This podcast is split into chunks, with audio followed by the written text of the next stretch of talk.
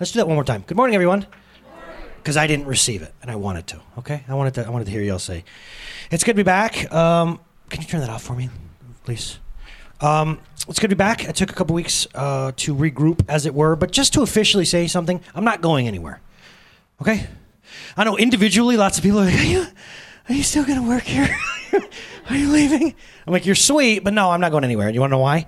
Because no matter how I feel, and this is going to sound super spiritual, but this is truly how I approach this. If God asks me to do something, I leave when he tells me I'm done.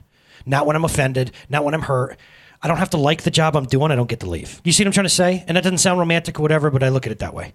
For all he's done for me, and in the tradition of my ancestors, I would say, forget about it, right? Forget about it. I'm staying here. So let's do this, man. All right. So last week, I'm kind of excited about this message. It came on a Friday, which is cool. We're going to pick up where we left off last week, which means we're going to talk a little bit about, well, you'll see, I guess. So last week I talked about me getting to the point where I knew I needed a break, where I'd gotten burnout, where I realized that when someone asked me, "How are you caring for yourself? How do you take care of you?" Those words didn't make sense to me, Marty, because it's not something I do. I take care of you. I take care of my children. I've never thought about how well I take care of myself. Can anybody relate to that? Okay, well, maybe that's not...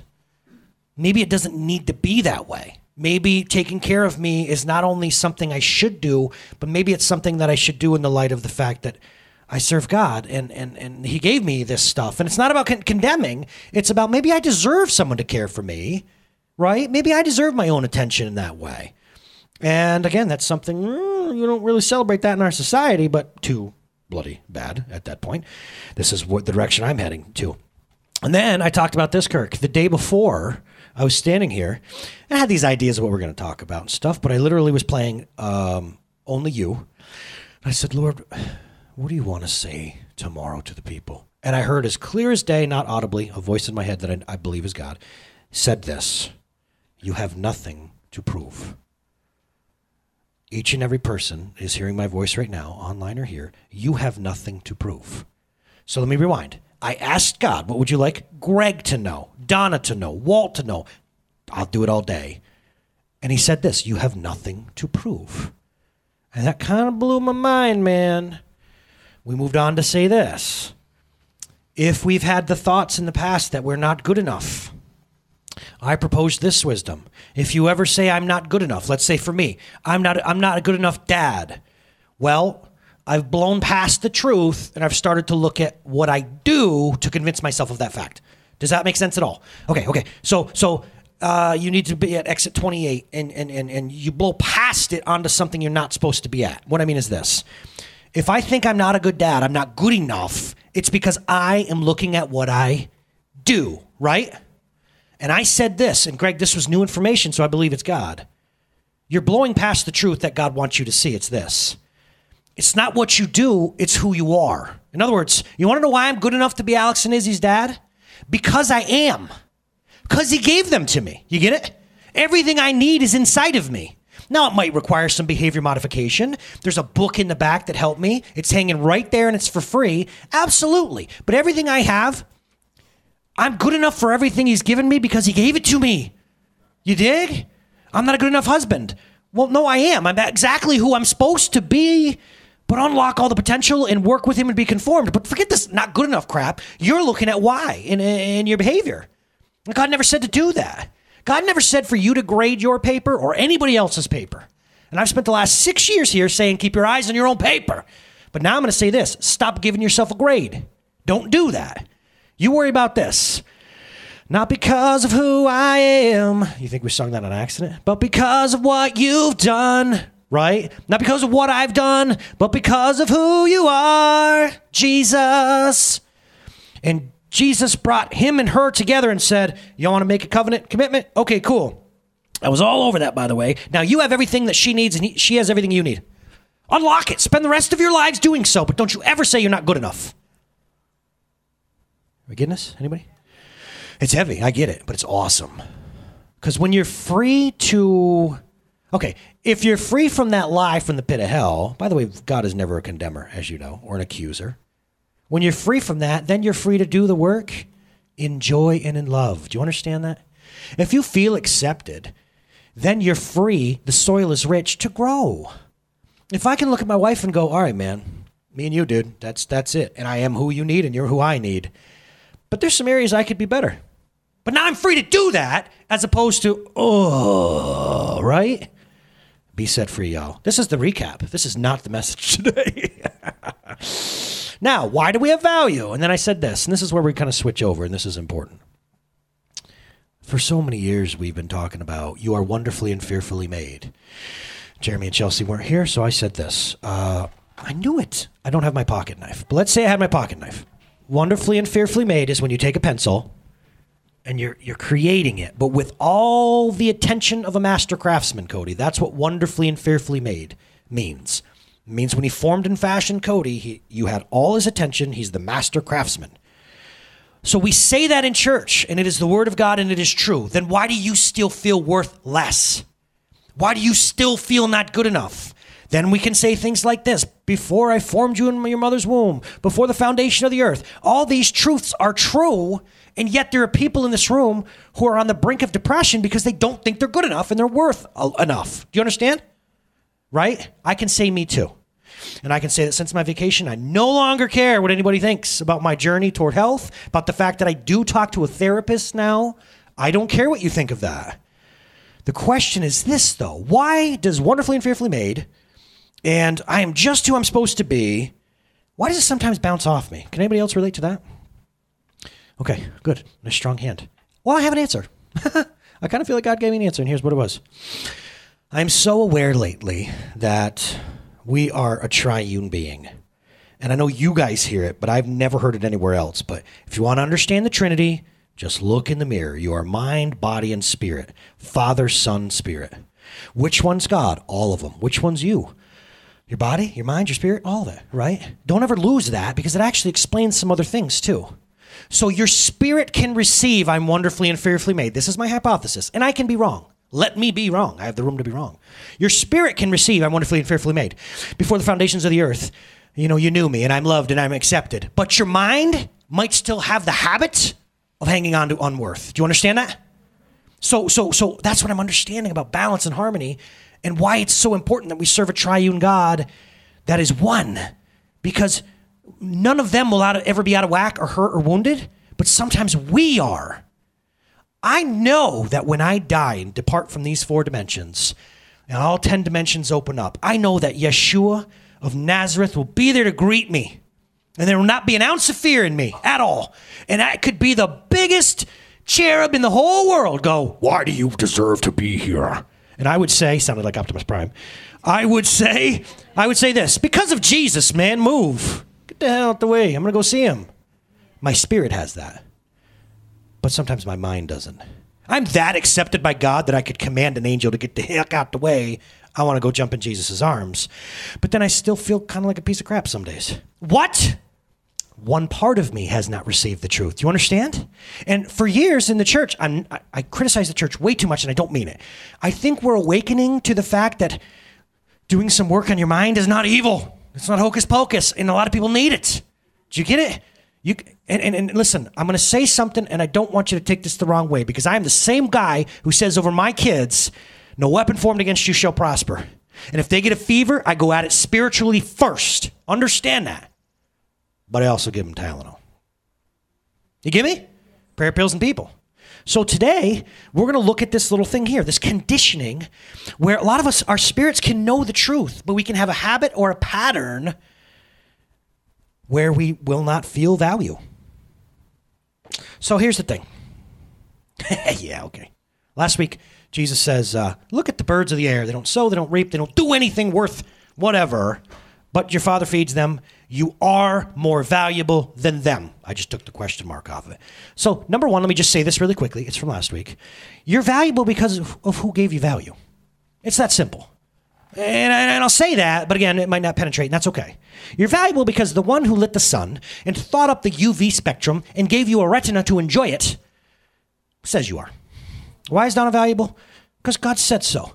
And the one who walks and all creation leans toward him. The trees bend toward him. I'm sure light bends around him. Him says, Amy, you're valuable because I gave you value.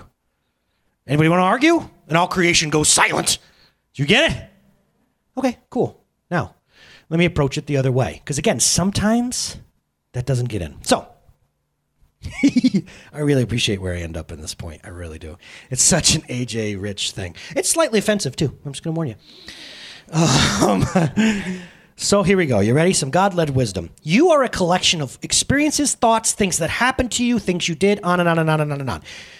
Now, if we can very carefully do that picture, Brian, let's do this thing. I want to show you, okay? And it's going to be tricky. Okay, there it is. There it is.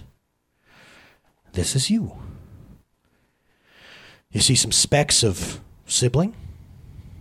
See a little color over here of parental acceptance. Down on the bottom right, we got a darker thing. Maybe that's some self-doubt. But then you've got this light patch over here. And I don't want you to think of colors as good or bad. They're just different. Okay? Maybe the light patch is this. Let me go off on some things. I'm going to really rein you in here.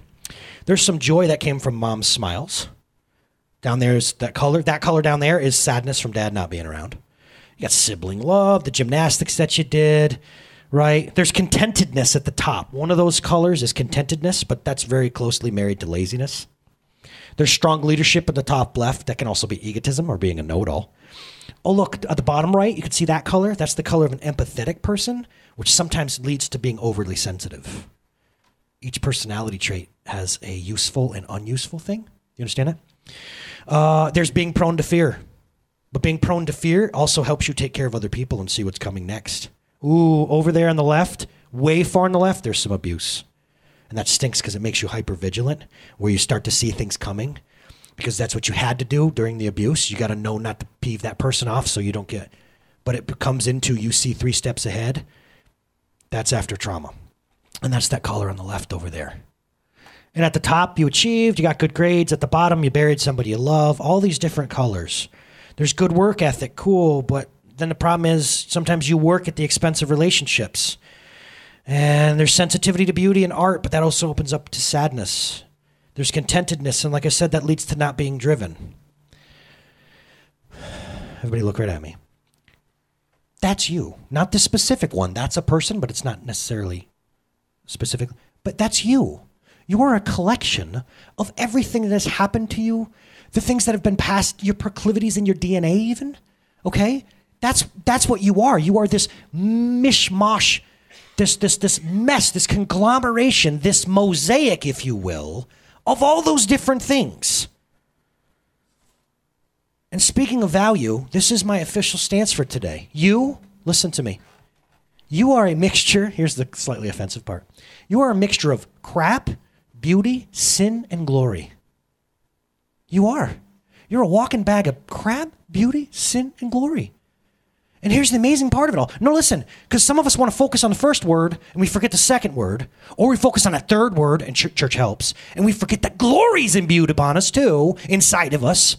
Like when you poke holes in a black thing and the light comes shining through, like a starry night. But some of us get stuck at the crap part and we forget that there's beauty in there as well. Now, here's my point when we're talking about value.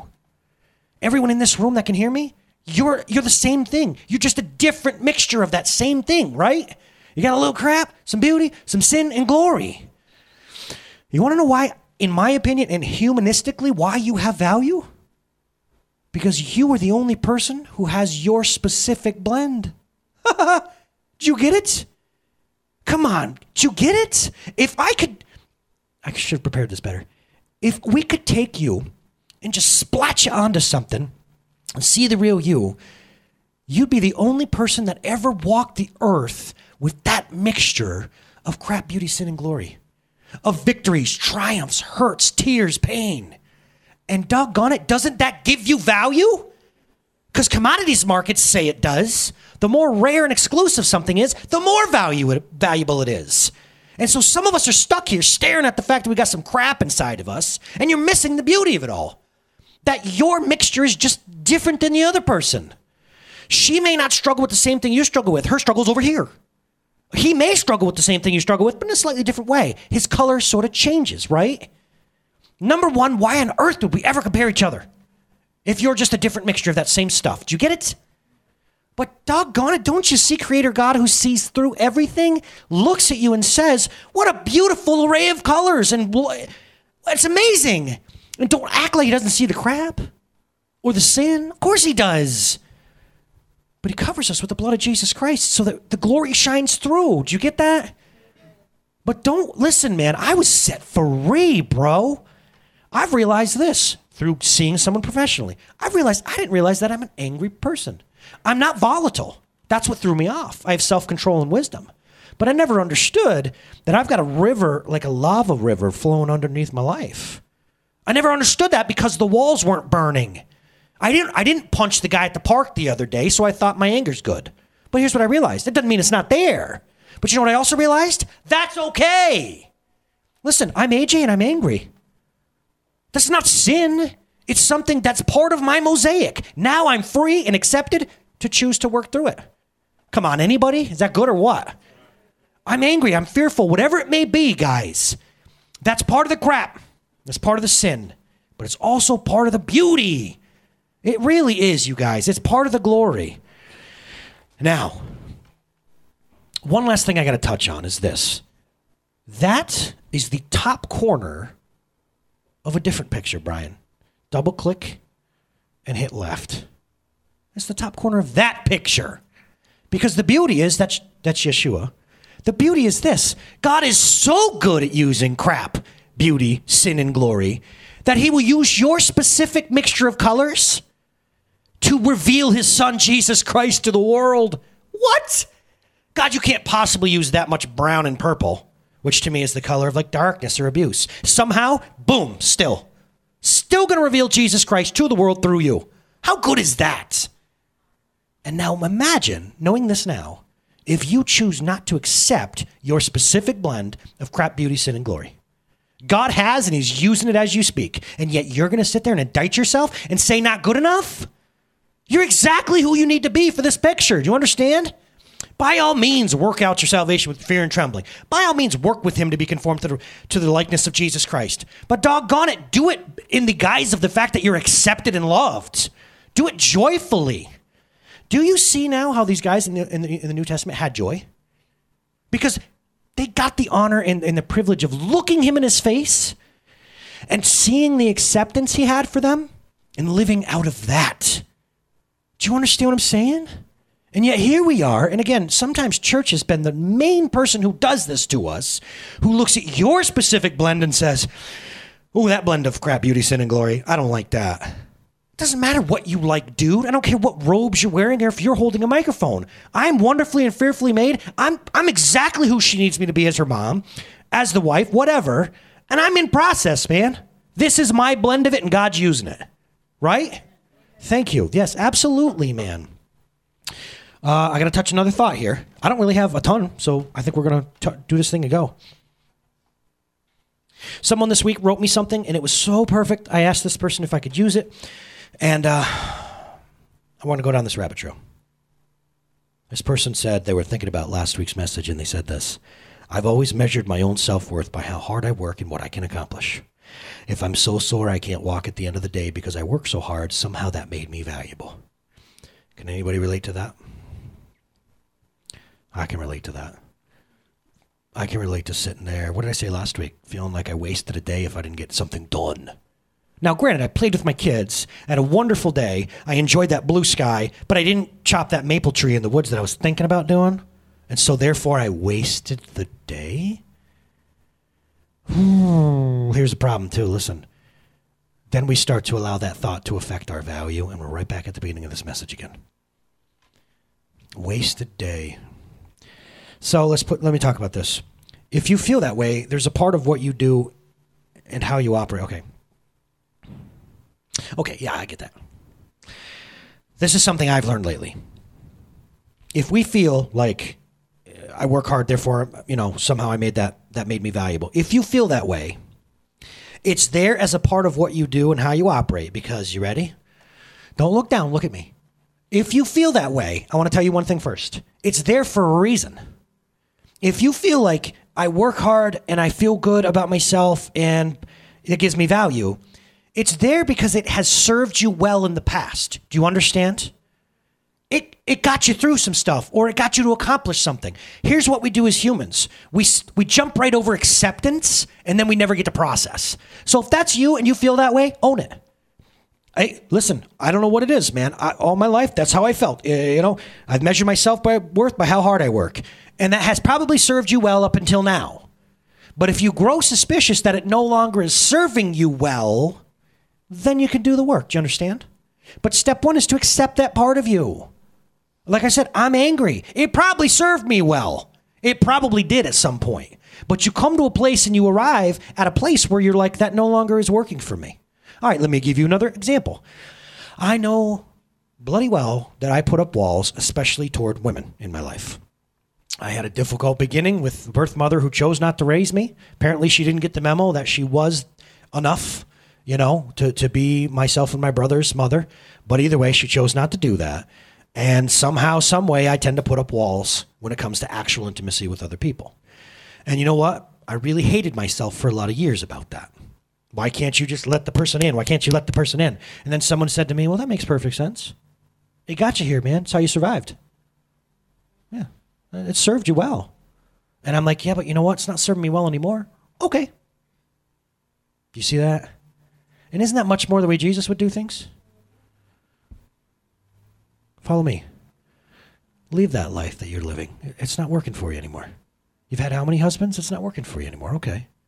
Make different choices. I'll give you the power to do so. Doesn't everybody feel light right now?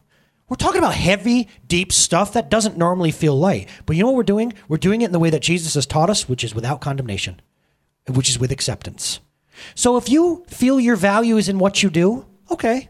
It got you probably somewhere. And maybe that's how you built that house or you got the job or whatever. Okay. But if you want to examine that in the light of what God is talking to us about, then you know what? You can. Maybe looking for value, placing value on something you can tangibly do. Maybe that worked for you because maybe it gave you value in a time when you weren't being shown value. Maybe at a time in your life, maybe you should have been shown value. You understand that? And nobody's indicting anybody, but maybe you got to working hard to feel good about yourself because the healthy things you needed to make you feel good about yourself weren't there. Do you get it? Some folks, the parents were real busy. And so I started to do things that I could measure to say good job, AJ, because I didn't hear good job, AJ. That's metaphorical. I'm not saying that in my life, but I'm saying, doesn't that make sense? Okay. So again, it got you here. Accept that part of yourself. That's your specific mixture of crap, beauty, sin, and glory. But is it working for you now? And does it line up with the truth of Jesus Christ in your mind that you are wonderfully accepted and God even delights in you, rejoices? So you may decide that this line of thinking isn't moving you toward health. So I'm going to do this one thing and then we're done. And I alluded to it already. But I promise you, if you can practice this week, it's really, really helped. There is tremendous power in acknowledging something. Tremendous power. Because remember I told you before, I realized that it's not that I have anger issues, because anger issues happen when I can't control the issues. But maybe anger inside of me is not working for my health. Do you understand what I'm saying? It's not like it's a court-ordered thing. Get it? Once I acknowledge that I have anger, can I tell you what immediately happened? I stopped being so angry. Do you know that? No, I don't know, man. I can't explain it to you. I'm still in my own little process. Once I acknowledged, wow, you're right. I'm a pretty intensely angry guy. I control it, and it's okay, but I'm wound up pretty tight. Do you know, in the coming days, I unwound a little bit because I just accepted that part of me. Get it? So if you work for your own value, if you feel better about yourself because you work, here's my prescription for you. Because working with your mind is different than working with your spirit. I promise you that. Accept it. Acknowledge it. When you wake up tomorrow and the first thing this personality type does is look at the list in their head that they're going to do, right? Okay, so ready? Go do the chore if you want to do it. If it needs to be done or if you like doing it. I went out again and cut another maple yesterday because I love working the chainsaw. You know the difference? I didn't have to do it inside myself. I got to do it, but by acknowledging the thought pattern that it's going to give me value or I'm going to feel better, I said, whoa. Is it? And all of a sudden, I didn't have to cut the tree, Marty. I got to cut the tree. See the difference? And my lower back got a little sore, and I said, I'm done for today. I'm done for today. And I'm no less valuable because it's not quite done yet. I'm going to go do something else and enjoy my time to play here in the sand. Because it doesn't matter. Do you see? You'll still get the same amount of work done, but the whole heart posture is going to be different. Show me scripture today, because dear God, are we going to get through a whole message without the Bible? Gosh, what am I? Oh, I was just about to pick on another pastor. I won't do that. I'm not Dr. Phil. How's that? And I like him, but since the weapons of our warfare, the things we're fighting with, are not fleshly but powerful through God for the demolition of strongholds. Time out. Let me explain what a stronghold is before we leave. A stronghold is this. So let's say this entire area, picture it, it's a big square, is a battlefield. Over there's the forces of light. I am the forces of darkness. A stronghold would be where if I'm able to take a certain amount of ground, put an encampment and something there, okay, and fortify and hold this ground. It is a stronghold. So now what was neutral territory or territory that did not belong to me is now occupied by me with force. You get it? And D-Day, when we stormed the beaches of Normandy so many years ago, that's what they had to do. Inch by inch, they had to gain the ground and then set up fortifications so they didn't lose it. You get it? And so when we took that beach, when we took those bunkers, that became something. Step one, sweep through. Step two, fortify it. Make it a stronghold. Do you understand? The beach, when we got there, was a stronghold for them. Does that make sense? So what's a stronghold in your life? Anything that has ground in you. Like these thoughts that war against what Jesus is telling you about acceptance. Another thing we won't do is, listen, maybe we I got to be careful what I'm saying here. Balance. For a long time, I was the guy who was casting demons out of doorknobs. It's a joke. It's a funny thing to say. Relax. But maybe a stronghold isn't something we necessarily... Thank you, Don. Maybe a stronghold is this. I have a proclivity in my life of thinking this way. Proclivity is a big word. I have a tendency in my life to think this way, think this way, think this way. Do you understand? That thought pattern doesn't need to be Satan himself. That thought pattern has this ground. I am more valuable when I'm able to achieve. If I go to bed sore, I feel good about myself. That's a thought pattern that has ground in your life. Stronghold. So we demolish arguments like that and high-minded, which, you know, good reason, thing that's raised up against the knowledge of God, taking every thought captive to the obedience of Christ. Now listen to me. What does it mean when you take it captive? You seize it. Lyle, does it say you kill it? It doesn't. Let's not add words. Greg, does it say you chant things over it until you're convinced? It just says this. What did I say before? Acknowledge. I wake up and I start to think of that mental list. Grab it. Grab the thought for a second. Right? What am I going to do today? You open your eyes. I'm going to get on the tractor. I'm going to vacuum. I'm going to mow. Stop. And just look at it. And I'll tell you what. He just told us that that's step number one. And actually demolishing it and gaining that ground. Does that make sense? Listen, I know that this is out there sort of talk. If you have something, even not what I talked about today, if you have something, insecurity, whatever it may be, take those thoughts captive. Hold on to them. That's all. That's all right now. I promise you that's step one. Because you'll start to notice thought patterns you have that are holding you captive. Does that make sense? I want to sing a song, but I'm not necessarily sure what I want to sing. You know, actually, I want to tell you one more thing. Working for value. Because there's actually a couple people, I think, in this room right now. Not that I know, but some of us can relate to the positive of this, that I do this, I have value. But for me, you know what? How I feel it like this. If I don't do it or don't do it well, I don't have value. So I don't sit up motivated to like, I better mow the lawn. No, I can tend to be lazy. But I'll tell you what, if I don't do something well, I own that hard. And it's just the other side of the coin. Good, I can see where God wanted me to talk about this before we left. I realized, too, I have a recurring dream. This sounds weird. And I don't put a lot of stock in dreams. I don't know. I just don't know that area of things. Do you know what my recurring dream is? And you can feel sorry for me if you'd like. My recurring dream is that we're not ready for service. I'm not ready for service. And it's never in this room. And you all are there. You were there and you were there. And you were there too. It's a Wizard of Oz. It was. And I'm scrambling to get the music. And they're... No, I'm coming. I'm just kidding. I was going to say, they're coming down on me. No, but I'm not quite ready. And it's late because Bruce and I prayed too long. That never happens. And I've been scrambling. But you know what I realized? I have that dream like once a week. I know, it's horrible. And I wake up and I'm like... And it pointed to a thought, maybe a stronghold. And if I don't do a good job here, or if I'm not here too, then I'm worth less. And it affects my value. And I ride home, motorcycle or truck, and I feel like crap about myself.